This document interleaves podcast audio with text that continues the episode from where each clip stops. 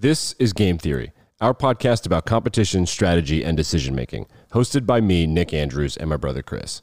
In this episode, Quitting Me Softly.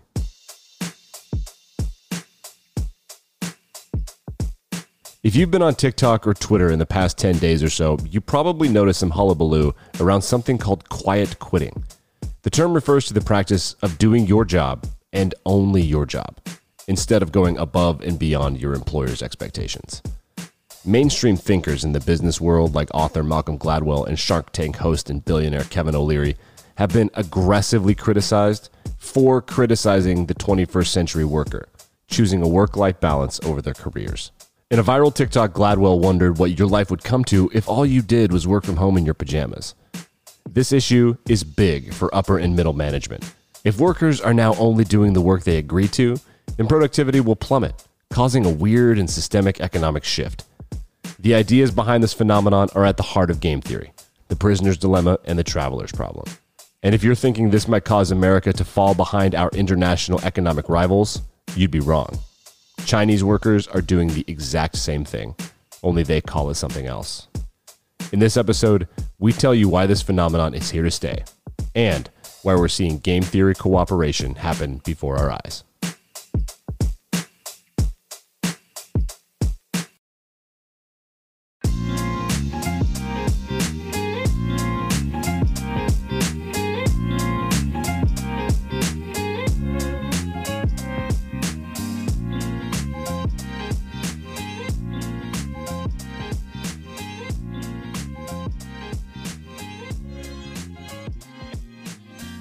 Welcome to Interesting to See, your podcast about all right, strategy, right, sports, news, narratives, takes, and gambling.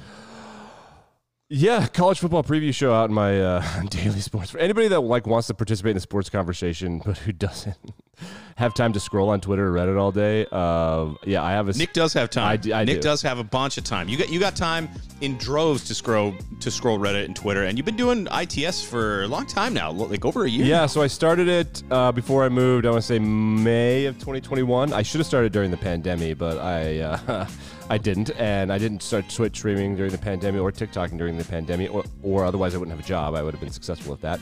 Um, but yeah, I have a sports podcast that's like it helps you like to talk, know what people are talking about, so you can participate and also be like, oh yeah, I did hear about that guy that uh, received fellatio in public at a baseball game. That happened in uh, Oakland during the day and was caught on camera. So that's my sports podcast. Don't worry, don't worry, Player Three. You're not you're not on ITS. You are on Game Theory, our podcast about strategy, competition, and decision making. Right. You're in the right spot. That's unbelievable that you were able to say that now. With I'm so proud of you. You've come such a long way as a as a podcast host. This is unbelievable. Look at you. oh, gee, thanks. I've been practicing. Well, this today's an emergency episode, um, and we'll we'll get into more of it as the episode progresses. But we had to discuss what's going on, and I wanted to do it today uh, on Thursday because I'm traveling to Canada on Saturday, and I and I know An exotic land of Canada. so You are now sexy in your culture. Yeah, that's correct. Uh, I I keep seeing this shit online that Pearson International Airport in Toronto is a nightmare. So apparently, the only one worse in like the Western world is in like the Netherlands, but it's such a nightmare. And I want to just describe what I'm calling the Vindaloop for those of you who watch South Park. You'll know what that is, where like they just get caught in the the Facebook virtual reality loop. In Canada, when you travel from Canada to Canada and then are but are outward bound to another country, say the United States, and you check bags, the way that they do it is they corral you like cattle, and then they make you wait until your bags are come through. But if they don't, if you miss your flight when you're corralled like cattle, then you have to go back through customs. So go through customs in Canada to go to the United States to board your plane. But if you miss your flight, then you've got to go through customs to get back to the airport so that you can talk to Air Canada or whoever you're flying with. So people get, are getting caught in this baggage claim customs, customs, airport loop, and it's a nightmare. So that's to say that I'm flying to Buffalo and driving. That's a wise, wise decision. The American side of Buffalo, of, of Niagara Falls, rather, uh, really nice. Buffalo's Buffalo's a great town, man. Buffalo's a great place to go. It's gonna be sad to drive to Canada, although I'm told the Niagara Falls side of Canada is the better, or the Canada side of Niagara Falls rather is the better side. But regardless, you're gonna be going on an international journey. a journey to celebrate excited for nuptials for, my wife's colleagues and uh, her her partner in crime. He is a surgeon, she is a surgeon, and they are curmudgeons. They're the old people who are like, "Get off my lawn." So they've been texting each other about this the state of the world for years, and it's just so funny to watch them get mad at each. So I'm looking forward to it. It's going to be great, but I don't have time to do it over the weekend and do a bunch of research. Um, and so we're going to get into it. We just want to get right into it. There's a concept on the internet. Everyone is seeing it, Chris. It's called quote unquote quiet quitting. Now, Quote unquote quiet quitting. you like that? That's that's that's it, it almost sounds like a marketing team is behind that terminology. I yeah, almost. Well, people and their alliterations, they just can't not have them, Chris. They just can't not have them. People them. love alliterations. So the, everybody understands what's going on. You and I are not going to talk to you like some douchey CEO. Like our, mic, our our our cameras are not high enough quality to go viral on TikTok or to sell a book. So No, please please don't Yeah. please don't well actually you know what put this on TikTok. I don't give a Yeah, I, I know you don't. so we're going to talk about the, the game theory standpoint of this and what it like could possibly mean, and just like some larger thoughts. And I don't mean that like if you see things going viral. One guy was like, when uh, single men are unemployed, that's when nations get overthrown. Fine, that's not why we're here. We're here to talk about the concept of the decision making process between employers, employees, coworkers, colleagues, and, and all of that. So, Chris, what do we know about quiet quitting? So, what is it? So, quiet quitting is a term to describe what sounds to me like just doing your job. So, there have been a lot of reports about this during this week that we're we're recording this here in the uh, last full week of August, and there have been a lot of news reports about this, and just the last few days from like all the mainstream outlets, New York Times, Wall Street Journal, uh, Time Magazine, getting in on the action. And according to the to Time Magazine's report on this from a couple of days ago, quiet quitting is the concept of no longer going above and beyond at your job and instead doing what the job description requires and only that. So you can imagine somebody is told you're going to come in here, do tasks A, B, and C, and that's what we're going to pay you for. But the unspoken expectation of that job is you're also going to be a team player. You're going to do team building. You're going to participate in all this morale stuff. You're going to do extra duties as assigned. That's a term that loves people love to use in job descriptions because it means we can just do have you do whatever it is we want you to do and not really tell you about that. So in addition to tasks A, B, and C, the worker is expected to take on all this additional responsibility. Quiet quitting is flipping the script on that. And the worker is saying, "Look, my job description is to do these tasks that you've assigned. The rest of it that's not in my job description, I'm just not going to do that." And re- really it's kind of like a double flip the script, I guess, because the term quiet quitting comes from what seems to me like a place of like resentment among leaders. Yeah. You know, so so CEOs and and middle and upper, upper managers kind of coined this term to describe employee behavior that they don't like. and you know, like there, there's an example. Uh, Arianna Huffington, who is the founder of the Huffington Post and the CEO of Thrive, wrote in this LinkedIn post: "Quiet quitting isn't just quitting on a job; it's a step toward quitting on life."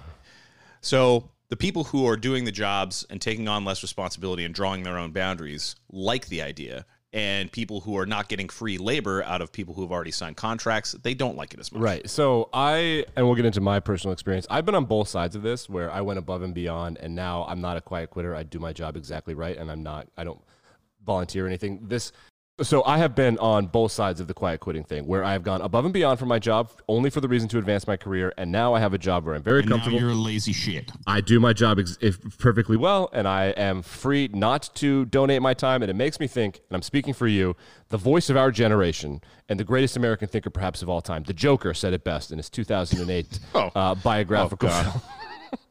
he said, and I this has actually dictated my life's His, choices. his for my career. 2008 biographical film. Are you, are you talking about the Heath Ledger? Because that's the real Joker. film. Correct. Oh, yes. Joker No. from the movie Joker isn't the real Joker. Like, Like, and Joaquin, Joaquin Phoenix. Phoenix, to me, that was an homage to Heath Ledger because he will honestly. only he will he's the only the only Joker I acknowledge. But in 2008, the movie came out, everybody liked it.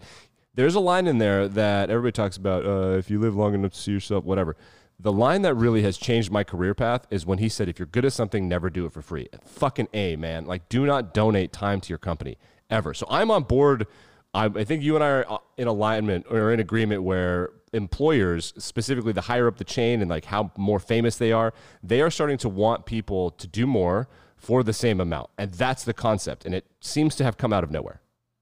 Yeah, I, I don't know if if uh, this is another example of a trend that existed before the COVID nineteen pandemic and was accelerated by it. That that seems to be kind of one of the main takeaways from the pandemic is that there were a lot of patterns in place beforehand that were exacerbated by society slowing down, people stopping doing what they were doing, and like the kind of inertia was halted by this external force, and trends that had had begun really could continue in earnest. And this seems to me like one of those things. Like we see a lot more remote working for white collar jobs.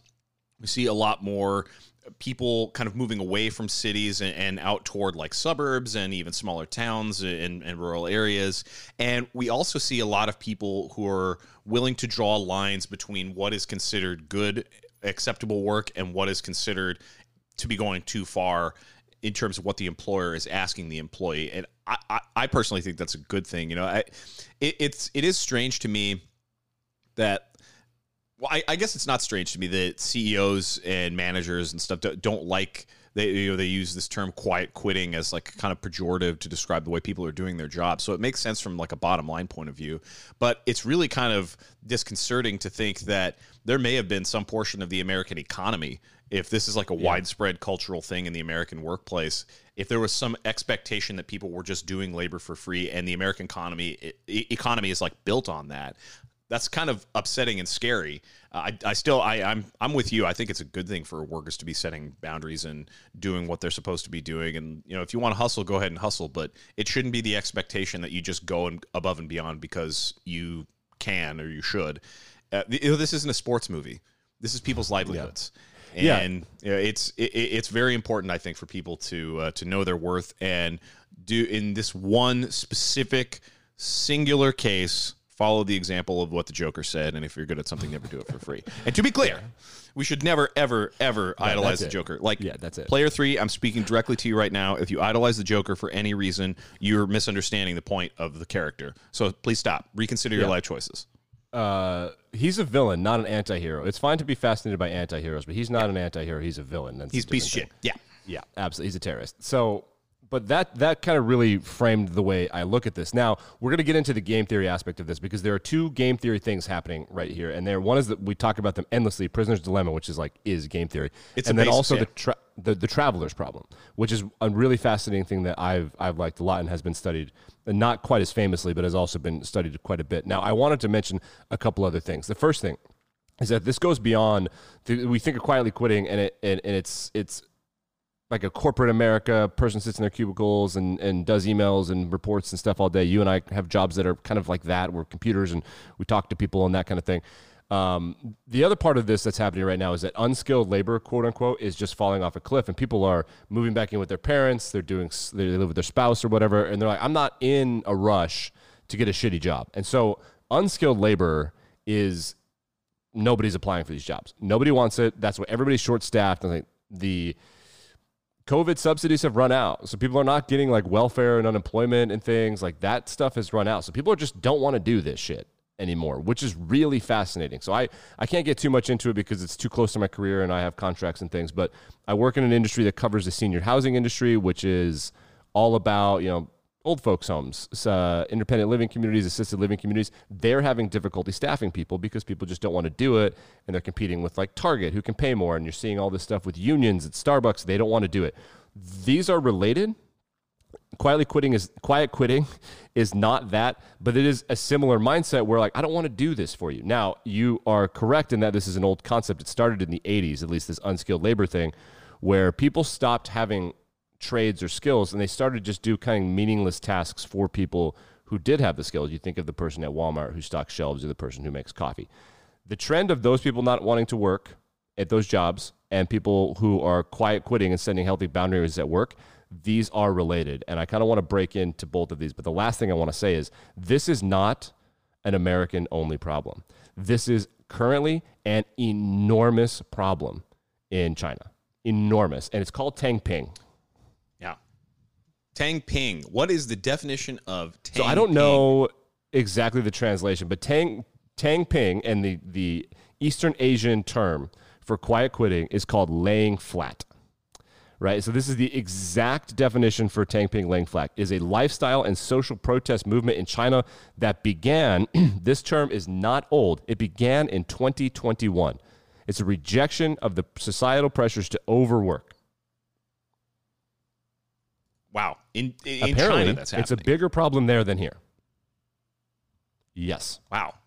What what's it, it, there's there's some kind of uh, there, there's some kind of like three number thing. It's like it's like six six 996. nine or something. Nine nine nine six, and, and and that has to do with the number of hours that people are expected to work, and the number like I forget what the second nine is, but they're expected to do that like six days a week, like constantly, constantly. Work. Like, do you do you know what the three? I have it the pulled up. Let's see right here. Uh, pressures to work. Oh, it has its own Wikipedia page. That's like a 996 working hour system. The 996 working hour system is a work schedule practiced by some companies in the People's Republic of China. It derives its name from its requirement that employees work from 9 a.m. to 9 p.m. six days per week, aka 72 hours per week.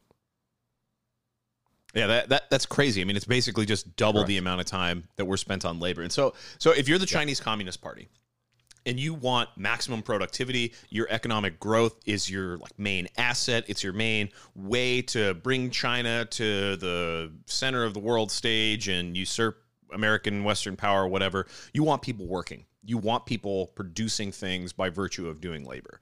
So the Chinese Communist Party doesn't like this this Tangping idea, this lying flat. Uh, in fact, uh, their internet regulator actually is ordering online platforms to strictly censor and restrict posts that mention Tangping or that like mention people like high profile names of people who are associated with Tangping.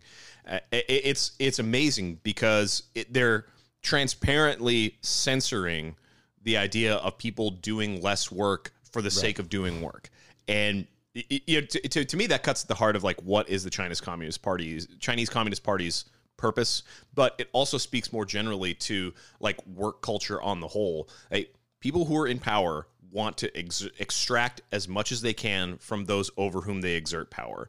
And the chinese communist party has the state apparatus to do it. In america fortunately we don't have uh, that that same kind of governance structure so instead we hire marketing teams Quiet to quitting. come up with terms like quiet quitting and try to like shame workers into doing more and being a part of the team and pulling their Do weight Do you know blah, why blah, it's called laying flat? blah. uh no but i'm imagining some guy i'm imagining some guy just in china sitting up one day deciding you know what i'm not going to work from 9 to 9 and Nope. just lying in That's what. I thought too, but that's my American mindset. The I, it's called laying flat so that when you get beat for not doing your job, you lay flat to just act apathetic, like you don't care about being beat.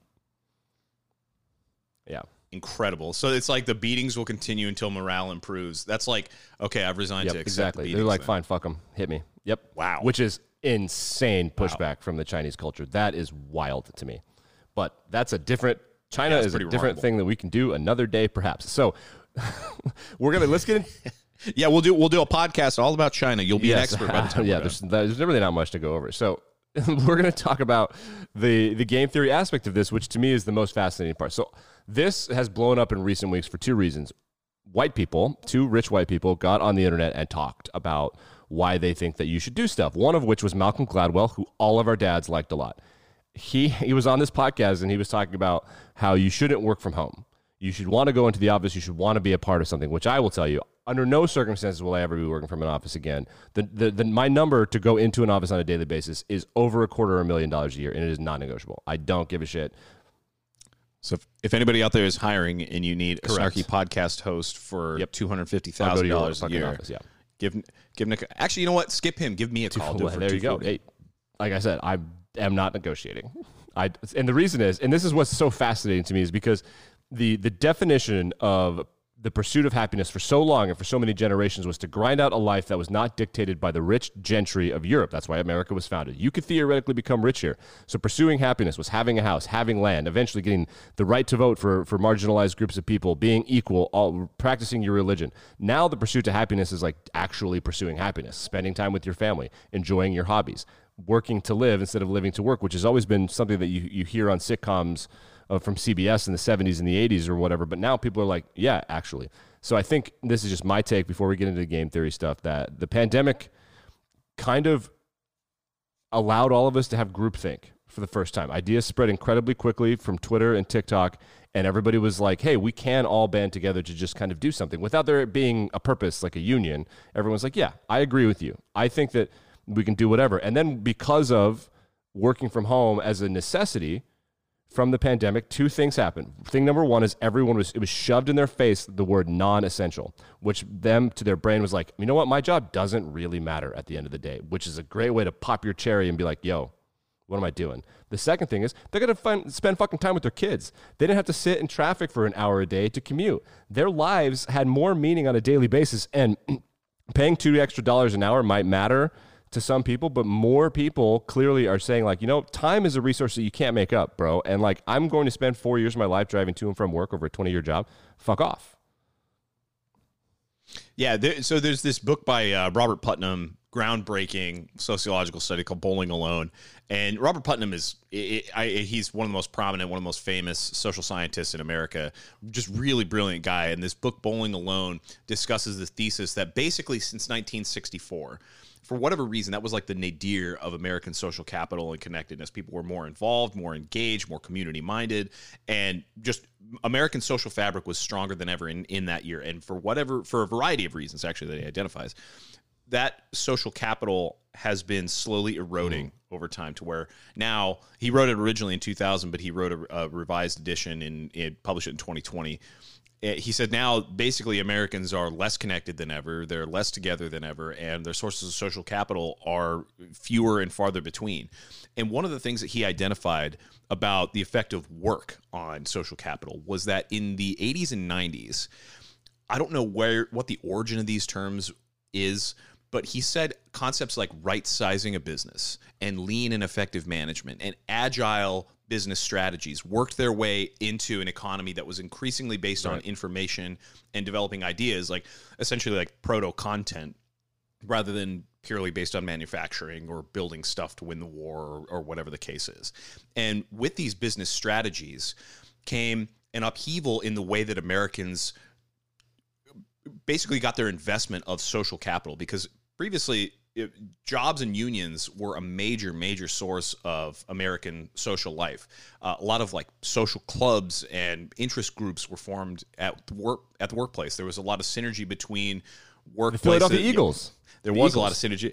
The, yes, the, the, Philadelphia Eagles. Like they, that, that, that, it's not just because people in Pennsylvania like birds. It's mm-hmm. because of the labor union that uh, that, that coalesced in Philly in the 1930s, and this source of social capital started to dry up when lean and effective management and right sizing corporations came in vogue in the 80s and 90s because as people who entered the workforce went to like middle and upper management they started realizing well we can save a bunch of costs if we start saving on empl- uh, on paying employees. And if we decrease the number of people we have working for us we can still probably maintain productivity but we can increase our profit margins by decreasing the cost of labor. And that introduced a wave of unstable business practices, especially in white collar, where people could just out of the blue walk into the office one day and be told, well, we're having a reorg and we're cutting your division. So you're no longer with the company. So now, not only is it prudent for Americans to stop investing their whole personality and whole of, the, of like financial well being into this one job, but it's also prudent for them not to get too connected to their neighbors, like in the physical workspace or on the team that they're administratively mapped to, because at a moment's notice, they could be axed from the company.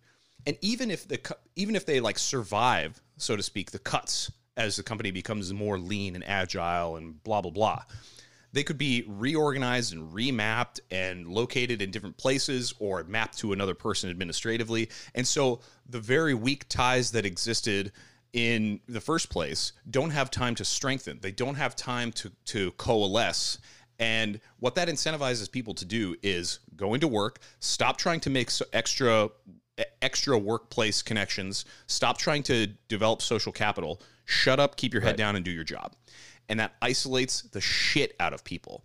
And so that to me is reflected in what we're seeing today in this trend of quiet quitting where people are realizing look it's not in my best interest to like bring my whole of personality to work it's not in my best interest to try to make something more of this job than is originally written in the job description because without notice i could be reorged reshuffled around relocated or fired because some middle manager had to meddle in something and reach their performance goals for right. institutional change and that those kind of bullshit metrics that drive a lot of like American business in like in the middle and upper management circles that incentivizes employees to shut up, work, and then leave when the Yep, job is it, done. It completely does. And as someone who's been cut before, and my anti-besmirchment clause runs out very quickly, so we're going to learn about a company called uh, Medical Landscape. I think would be a good name for it. So that expires soon enough. We will have that discussion one day. I promise. Besmirchment clause. Uh, so the, we're, the we're cousin of Santa Claus. Mhm. There's gonna be the, the clauses. The clauses coming out. Okay. Regardless, I think uh, that that's exactly right. So like isolating people, putting them in their cubicles, and what that does is is it reduces people's connectivity, which makes it shitty. Then the pandemic happens, and we're in this mindset. Even in the these United States, for at least a couple weeks, everyone was like in complete lockstep agreement. For the first time that I can remember, it'll be one of the only times in human history that everybody was knew what was going on and agreed, which is fucking crazy. So when that happened, it kind of like brings this mindset of like, yeah, we can agree on stuff. So let's take a talk to the two game theory concepts. Everybody knows the prisoner's dilemma. We will brief you in a second if you forgot. I want to brief on the traveler's problem because it is a little bit more complicated and it's not as famous. The traveler's problem is two people are traveling on an airplane. They each have the same uh, carry-on luggage. Let's call it a golf club, and the golf club is identical, but they don't know whose is which. And the airplane lost it and they ruined it, so they're going to tell the people we're going to reimburse you. And they ask them, okay, how much was the golf club worth? And they're like, well, how, how do we protect against them lying and saying it was worth a thousand dollars when it was really worth a hundred? Like, well, the person who goes lower they'll give that amount, but then we'll also give them a $2 award for telling the truth. So let's say if you lose your golf club, I lose my golf club, they ask you, "Hey Chris, how much is worth?" You're like, "It's worth 100." I say, "Well, it's worth 99." And they give me $101 and they give you $99. So like basically the same, right? What researchers have found, right? Mathematicians will tell you, theoretically, you should say something like $1. Like that's the lowest you can go and like that's what the company should be able to to to negotiate you down to. But Yeah, and, we- and, and, player three, we talked about that Mm-hmm. idea before. When when you don't know when a competition is going to end, it's in your best interest to take things to the logical extreme and like stop cooperating right away. Right. So in this case, it's in your best interest to go to the theoretical minimum value because that's the only way to get the reward and like make sure you get more money. Right, and they have you competing without you knowing that you're competing, which plays into this this beautifully. What sociologists have found, and they've studied this a couple times, not a ton, but they they found that people will pull out of this contest. They'll be like, "Well, we'll give you 75," and the guy's like, "Sure, good enough," and like they'll both bail and like, "Well, people haven't figured out the game that this is happening." No, maybe they have. They just don't care. Like, I just want this to be over, or like, I'll take 70 bucks. Fuck, that's way better than having to deal with you again. That kind of sounds like uh, like in the first Captain America movie when they're in the basic training and the guy's like nobody's gotten that flag down from the pole in 17 years and then scrawny little cap walks over and takes the pole out or takes like the pin out of the pole and it just falls to the ground he's like all right I got it like he's not playing by the same rules but Right. he still wins the game Right. It's like oh no don't you want to try to climb the flag like no fuck that I got the flag. Right. So that's what's happening here to me. The tra- so the prisoner's dilemma, of course, is when they get two people who are essentially caught for a crime in different rooms, and they get them to kind of rat on each other. Right. And I have I have a solution that I think this is happening for the prisoner's dilemma. We'll get that into this into that in a second. With with the traveler's problem, what's happening is that it, it's there's this undercurrent of you being punished for not going above and beyond, and if you could prove that you're theoretically fired for doing way more than you should be asked to legally, you would have grounds for wrongful termination. But this kind of unspoken do what you're asked or we'll fire you thing even though it's egregious people are have now collectively pulled out of the contest they're like no you won't you won't do that. None of this is going to happen. And now because people aren't in the office so you bring it full circle to this work from home thing you can't be watched 24-7 so productivity is finally Well, what it should or, be. or can you? Yeah. There's a real problem out there with productivity software. A, a buddy of mine at work was telling me a story about another friend of his who works for a different company. Uh, So this is like a third hand story, but he said this person was just doing her job, blah blah blah, working from home, had a nice setup, got to spend time with the kids, got to take care of stuff at home. Still, every bit is productive in terms of like work metrics, but just was able to work from home and live much more comfortably. And one day she got a notice of her direct deposit for her check and she saw that it was a lot less than she expected it to be. So she took it up with payroll and said, What the heck is going on? And the response was, Well, we only pay you for hours that are productive. And she found out that they have installed software on her work computer that takes a screenshot every 10 minutes, takes a screenshot of the thing that she's working on right there, and it takes a screenshot from her webcam. And it says if it, if she's not in the webcam engaged with the computer, and if the thing she doesn't have open, if the, if the window she has open isn't Microsoft Word, Excel, or Outlook, then they don't pay her for that ten minutes. And it doesn't matter if she works the nine minutes and fifty seconds up to that picture. What matters is if she's present for the picture, and it's like, and it's not every ten minutes exactly. It's so they they Right. try to catch you, Right. but uh, the rise of at-home work monitoring software is a huge, huge problem. Frankly, it's bullshit. Uh, but you know, we don't. We, we we should do that another another time. But there are ways for people to do that, and like th- this is getting into like the the idea of presenteeism, where like people are less productive just for being where they're supposed to be, even if they would be more productive. But like like if you're sick don't come into the office. Presenteeism would have you come into the office and just be a piece of shit and like you can't focus because you're miserable or whatever. Right. Or like it doesn't matter if you can work from home and be as productive. What matters is that your middle manager knows that your ass is in your seat at the appointed time. And like the the bottom line is like I control the worker, not the worker is producing what I want them to produce. Right. So what everybody's figured out is that middle management are the people that are useless here. Yeah. which is fascinating. Yeah, so, anyways, like and that, and that's a great segue to this concept, which is like pulling out of the contest. Everybody like, so you're like, oh well, like you're gonna screw me. That person then leaves that job because the job market is good for like theoretically their skill, and they're like, fine, bye. Eventually, people are gonna be like, you're doing this, and I'm not taking the goddamn job. Bye. Like, and then and like, well, well, how are you going to eat? Like, I don't know how people are doing this financially, but we have figured out that paying people so little, apparently they don't need it. They can band together, they can get married, they can live with their parents, and they can do other jobs. So what I, I was mentioning earlier that I, I, I cover the senior housing industry, and this is fascinating. There are two things that are happening now. There's a payday software. Essentially, the company will take a loan on the employee's work. If the employee can't get paid the second they're off work, via direct deposit. And if they can't decide when they work, they're not taking jobs, period. Like I wake up on Thursday, like, I don't want to work today. I'm not fucking coming in. And if they fire you, you're like, okay. So they're like, I- I'm down for 20 hours this week. I don't know when. Maybe like uh, Thursday. I'll be. I'll work on Thursday. And employees like, well, no, we have you scheduled for this. Like, oh, no, you don't. And when they clock out, literally when they clock out within 10 minutes, if they don't have their money, they're not coming back. They want to get paid that second. Well, and, and it's hard to blame people. I mean, Yeah. you sign a contract to do a job in exchange for pay. Like that's that's how labor works. It's not like you, you know. I, I I don't know. I don't. I don't want to be one of these like, oh yeah, back in my day, Mm-hmm. but.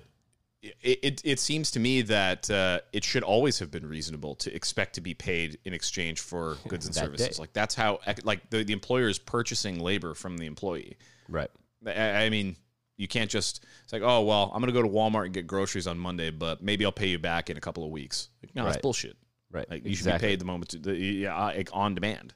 right and like payroll and this and that and people are like no if i if i can't have that and then once some person offers that they all have to right? Like target and starbucks now if, if the senior living industry is offering that then target and, and starbucks have to. Otherwise those workers are going to go over there. And that's unskilled. From a skilled labor standpoint people are choosing time with their kids. And this is this is my personal anecdote for, uh, for like how what happened to me. So i went above and beyond and was working well over one and a half to two times what I was required to do because I really was passionate about the the subject matter. I was passionate about the the work. It was podcasting and whatnot, and I got increasingly frustrated that I wasn't in more control and things weren't going the way I was. And then of course it was it was reorganized and I was cut. And what I found was that like perhaps I could have pitched myself better. Perhaps I could have like made waves in my career and things had been going better. But then I also came to the realization that like, yeah, but also like, who cares? At the end of the day, the purpose of a business is to make money for the people that own the business.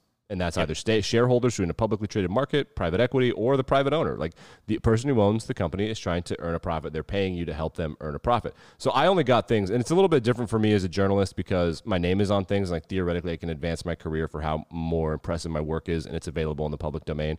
But that's still not enough. Like it's not like here's your thing, and you can have this or whatever. So for in my brain, what I figured out was that I don't if you don't want to figure it out, I'm not going to go above and beyond to help you. So my current work, I am a writer and a reporter. I take that seriously. I write my stories. I file them on time. I cover the industry. I make connections. I have extremely well honed skills on camera. I have well honed skills on mic, and I am very, Yeah. very good at public speaking. well, with makeup, anybody can do it. This is all touched up. Makeup, touch up. Yeah, Yep. thank God for that. Otherwise, we would be in bad shape here. But you will never hear me pitch my employer about things we could be doing. I'm not going to willingly walk in and be like, here's more work that we could do to do a good job for the company that I will do for free. Nope. Yeah, because a lot of times what what ends up happening is like that stuff like like those ideas it's like oh yeah we could do this initiative to start changing the way we file our papers or we could have people put cover sheets on TPS reports blah blah blah. Like that ends up becoming somebody's hobby horse and it mm-hmm. I don't know maybe it'll become a fully fledged program maybe the corporate office will decide to fund it for whatever. It but it lives and dies with the person that brings it in. And you know it, it it's amazing to me how like in order for executives to succeed in order for people who have been putting in the time for years and years and decades at at one job or another if they want to rise to the level of the executive if they want to continue to advance their own career one of the most common metrics is like how do you drive change how do you mm-hmm. change things the way they're doing. And like I think it's because of this like obsessive mindset with like, oh well, if you're not adapting, then you're already behind. But like it's also true i think that change for the sake of change is not good and it's having deleterious effects on like the well-being of workers like yeah. people who people who are doing the labor and producing the value at like the working level not the managers not the people who are like shuffling around names and personnel but the level of people who are like actually performing value productive work like that leads to unpredictability it leads to a lack of stability and it drives them into these like small like cordoned off sections of their workplace where the only thing they're incentivized to do, game theoretically, is to do the bare minimum, or as I like to say, do 100% of their job description. Yep. And that's it. And so it's it's eh, people like to like uh, you know managers and coaches and stuff love to say shit like culture eats strategy for breakfast. And like, that's probably true, but you can't you can't build culture by requiring that executives drive change just for the sake of change. Right. Like if, if one of your metrics for success is like I fucked thing I fucked with things for like a whole year, like I tinkered with the system, I drew a reorg, I mm-hmm. instituted a new pro, like blah blah blah. If that's one of your determinants for success, you're confusing product you're produ- you're confusing action with progress. Like you're just doing things for the sake of doing it, and that just stirs the pot. It doesn't yep. necessarily need lead to improved like business acumen. It doesn't necessarily lead to uh, higher profit margins. Doesn't necessarily, it, it certainly doesn't lead to a better culture in the workplace. So that leaves CEOs and, and business managers wondering, like, well, what can we do to stop this? Like, how can we reverse this trend? And I think the most obvious solution is right in front of people. Just pay more. Yep. So, so uh, in uh, in an email to NPR, this guy Ed Zitron is he's a he, he runs a media consulting business, uh, mostly for like tech startups, and and then he publishes a newsletter and stuff. In, in, in, in email to NPR, he said, if you want people to go above and beyond, compensate them for it. Give them two hundred bucks. Pay mm-hmm. people for the extra work. Like just purchase more of people's labor. Like that's how you get people to go the extra mile. And like it's not enough to like recognize people with pizza parties and like little like in name only awards next to their like that's that's that's like kitty stuff. Like pay adults for the labor that they're producing and incentivize them to produce more. Yeah, I'm so glad you said this. Like what I said, and you can I, maybe I'll click to some of the articles I've written about this in the senior living industry, the labor problem. All of them have come to the one conclusion that the only thing that really works to fill positions quicker with more qualified employees is to fucking pay more. More, yeah, like, yeah. I mean, it's it's it's very simple. Like pay yeah. more money, compensate right. people better. Right. It's exactly. I mean that that's that's exactly right. And like it's it's tough because like well my margins on the better line. Like mm, the Providence Health System in uh, the the Northeast on I ninety five just sold for like a billion dollars. And the the CEO got a fifty four million dollar bonus for the sale. And they're like why can't we get any nurses these travel nurses? Like well uh they probably take some of that. They probably take a little bit of that. And they come in. I bet they try harder.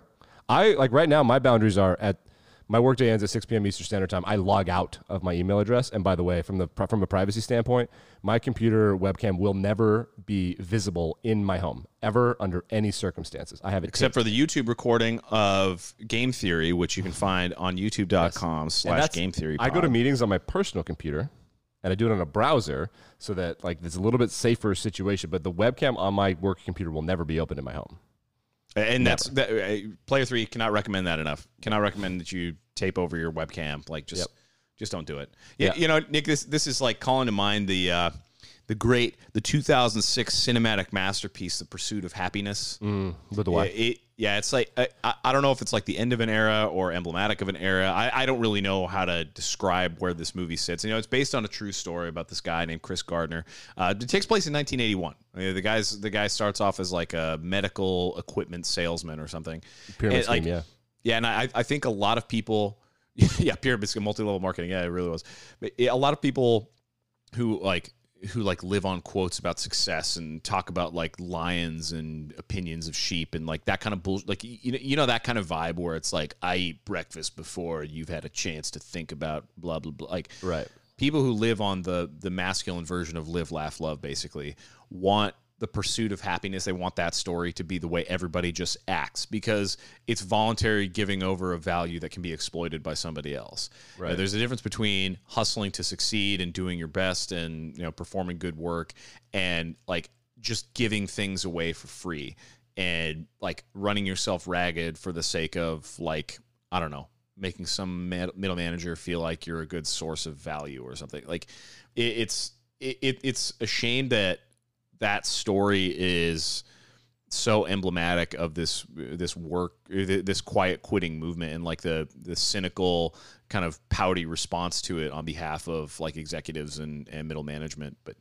you know Yeah. So I have a couple thoughts and we'll I, get I out think of it's here. a good thing to like to put in effort and do your best and and try to succeed. But uh, doing that f- just because somebody says you have to have your ass in your seat from nine to six p.m. every day, like that's that's nonsense. That's not that's not good. Right, and I, I really like to give a shout to Twitter and TikTok for having people like encourage each other to kind of do this, which is great. couple quick thoughts, and we'll get out of here. The first thought is is that like for the most part, what's happened for years and years and years is we've been put into this this weird kind of passive aggressive competition with one another. I, I play golf with a group of guys. One guy doesn't take mulligans, and it's like this weird thing. Like he's like, no, I don't care if you do, but there's no way that he can say it to say like, oh, I don't care if you take a mulligan. That's what's sort of been happening in the workplace. We're like, well, this guy's going above and beyond, so maybe I should. Now everything is like, I, you're not pressured to go above and beyond. If you want to do things just because they make you happy, like I, I did what I did at my old job because I really liked it and I wanted it to succeed, and like that was what that mattered to me. It wasn't like I wanted to climb the ladder. I just liked what I was doing. That is a different kind of motivation than like, oh, I want to climb the career ladder. And you have to ask yourself. This happens in media a lot. So I, I was baptized this at a very young age in my career. I was like 18 years old, where people will imply if you kill yourself, eventually it'll be your turn. It fucking won't. It won't. No. It won't. They're not going to let you do that, but they want you to keep trying to do that. And remember, for the people who are like Malcolm Gladwell, who's on TV, who has financial incentives to keep you in the building at his job, that he owns the building because he doesn't, he has to pay more taxes if it's less than 80% occupied. That's what this is about, Goldman Sachs, you fucking assholes. So it's not about like we workplace culture. Like, no, the state of New York is going to take more money if it's not occupied. Yeah, it's yeah, it's, it's how much can bullshit. I reduce my rent and property overhead costs? Correct. So, so get your ass in there where I can control you and keep my prices low. Right, exactly. And Elon Musk was going to do that like mandatory so that he didn't have to lay people off and have to pay them severance. It- Duh. Like this is so so obvious. But the, the most important part of this is I call it the lawyer solution, which is in the name of the prisoner's dilemma. When they go in there and they're pitting these people against each other, they if you play the game with the people who are telling you to play the game, either you will win or lose, or maybe you'll both get fucked. There is a solution in these United States, and that is lawyer. Yep. Like lawyer. And if they're like, well, we're going to prosecute you, like prove it. Get a Prove lawyer. it. Absolutely, prove it. And the fact that this is going on in China and stuff, it's it's really a, a, an interesting time. Like you said, marketers came up with this alliteration, Chris. Well, we're hopping on the trend. Hope the algorithm finds us. Listen to our podcast. That's right. Quiet, quit your way right into game theories, player three, family. Listen to us wherever. We have a subreddit. blah blah blah. We have a subreddit. We have a subreddit, Game Theory Subreddit. Pod. John Reddit.com slash r slash game theory pod. Thank you very much for starting that. Jump on the internet, talk to people about how you're doing 100% of your job description, you're living your best life, you're improving yourself as a person in ways that may or may not be connected to your job, and you're doing it because you can. That's right, and it's certainly none of your job's business if you if you want to hang out with your kid. Goodbye. Gall dang right it's not.